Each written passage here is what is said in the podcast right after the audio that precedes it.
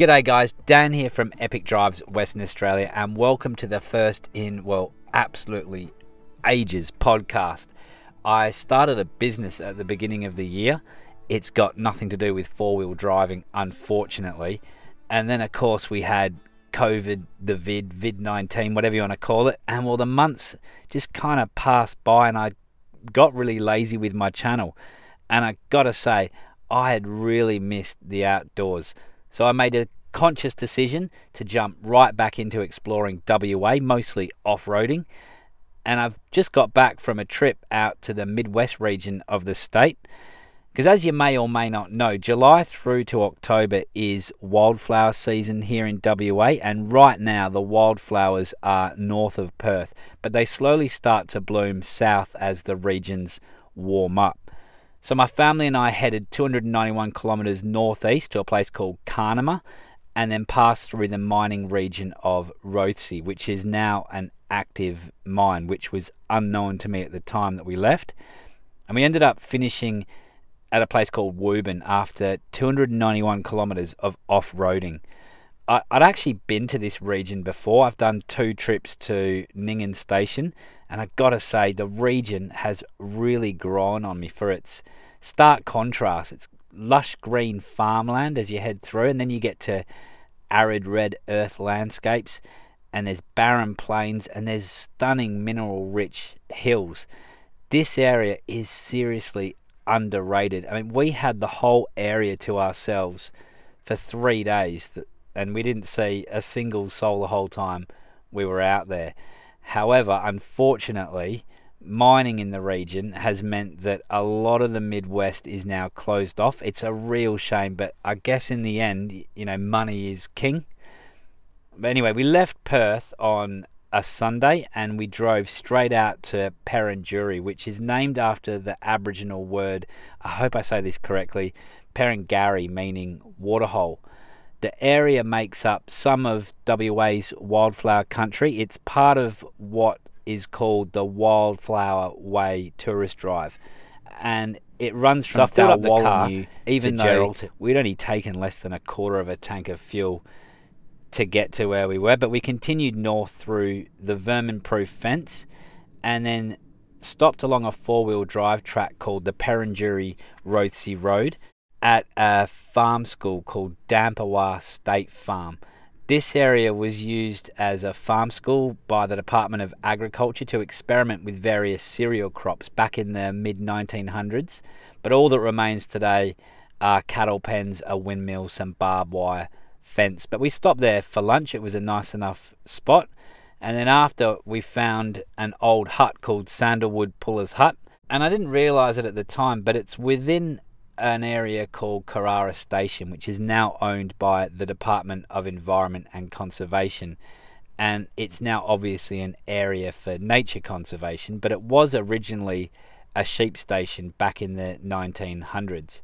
I was a little bit disappointed to find the hut that I was expecting to be a relic from way back to be somewhat of a modern structure and quite featureless, really. A tiny little modern hut. Apart from, there was an interesting collection of spent ammunition cartridges, um, a rusted out fridge, but there was no electricity.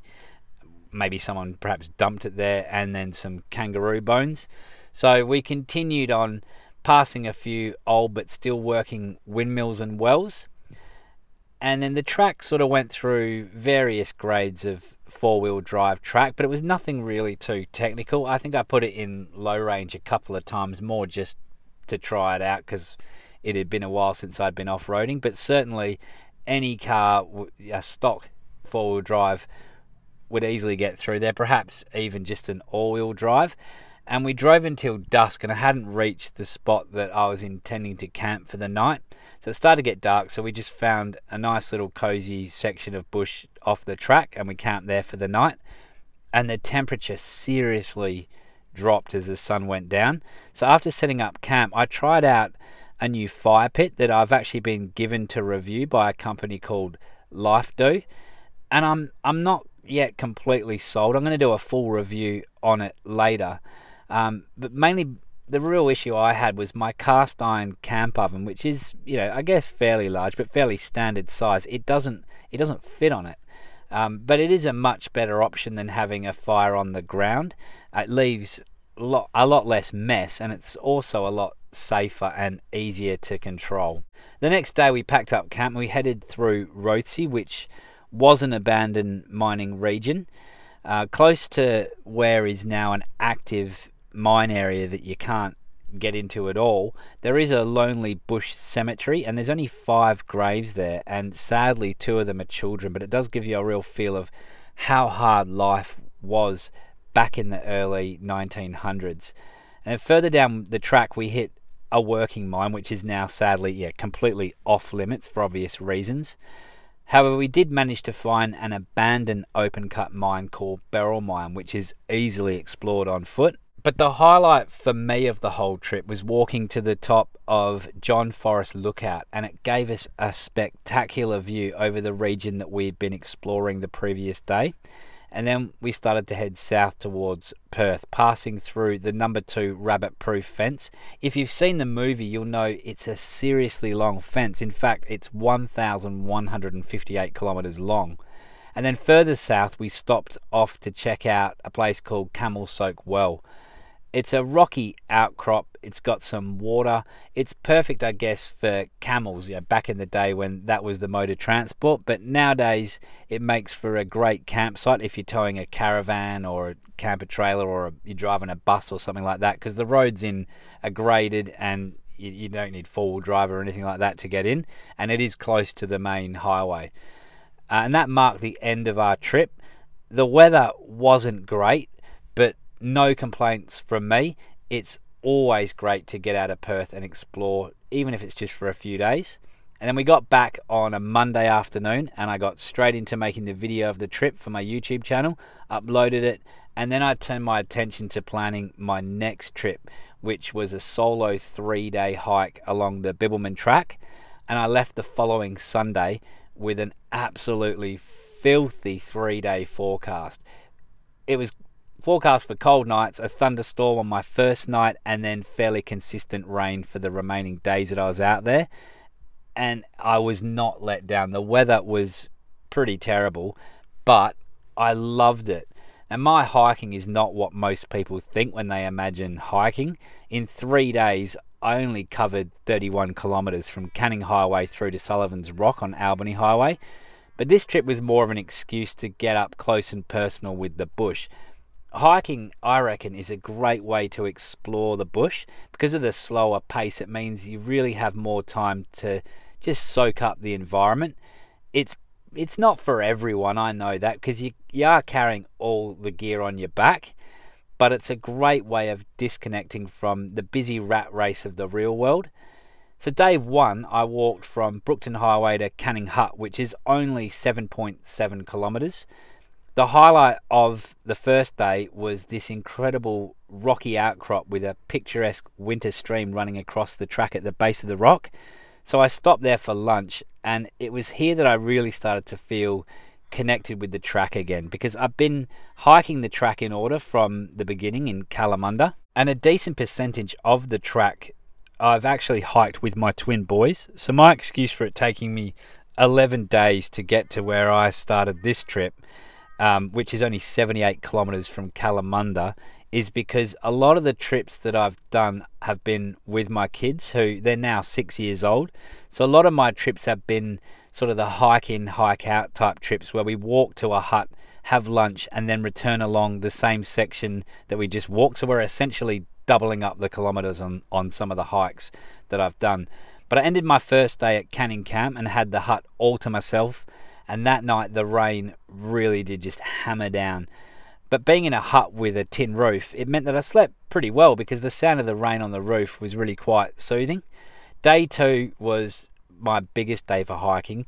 Um, it was still an easily doable 16 kilometres. Um, I did wear the wrong shoes. I started to get blisters as I hiked, but one of the highlights along the section on day two was crossing the footbridge over the Canning River. I stopped there for lunch, but the weather turned nasty as soon as I took my bag off and got my lunch out. So rather than sit in the rain, I cracked on and then I stopped further along at some really nice sort of boulders that were just off to the side of the track. And yet again, I took my bag off, got my lunch out, and the weather just hammered down, ruined any chances of me relaxing. So it didn't really matter in the end because it meant that I arrived at my final camp for this trip at a place called, or a hut called Monadnocks. And this camp, in my opinion, is awesome. It's one of the best that I've stayed in so far along the track. I unpacked, got out of my wet weather gear, got some wood for a fire, and then another hiker turned up.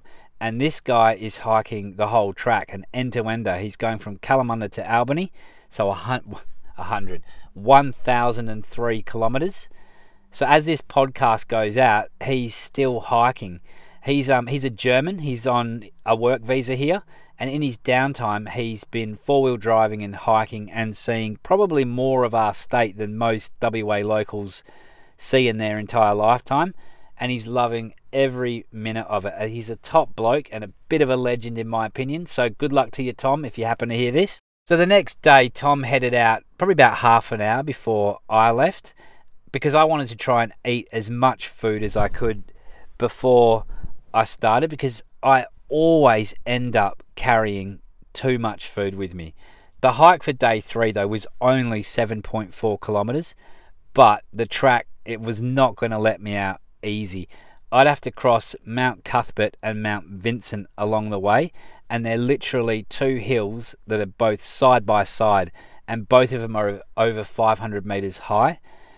So, despite being steep, the view at the top, particularly at the top of Mount Cuthbert, is absolutely breathtaking. I was not expecting the views to be as stunning as they were, and it was easily the highlight of the entire hike. After ascending and descending both hills, I'd actually also passed the 100 kilometre mark of the track from Kalamunda and was just over a kilometre from Albany Highway, and I arrived at my meeting point and I had a few hours to relax before my wife and the boys picked me up. So the video of my trip is now on my YouTube channel, which is Epic Drives Western Australia, and I'm getting packed up for my next trip out to the wheat belt again to a place called Mount Palmer. The weather in the last few days is has really felt different. It's definitely starting to change as we head out of winter and finally into spring. And I can't wait to start heading along the south coast again to explore the areas that I'm yet to visit when summer finally arrives.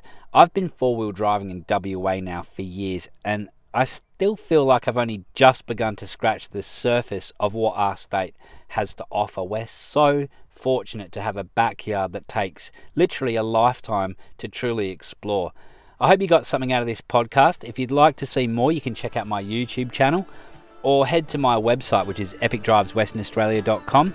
And I'll be back at the end of next month to tell you about my trip out to the wheat belt, and I may try and sneak in another hiking trip as well. So, if there's something that you guys want to see or that you like, that you don't like, or whatever, please feel free to drop me a comment. Anyway, that's about it for now. I'm Dan. Catch ya.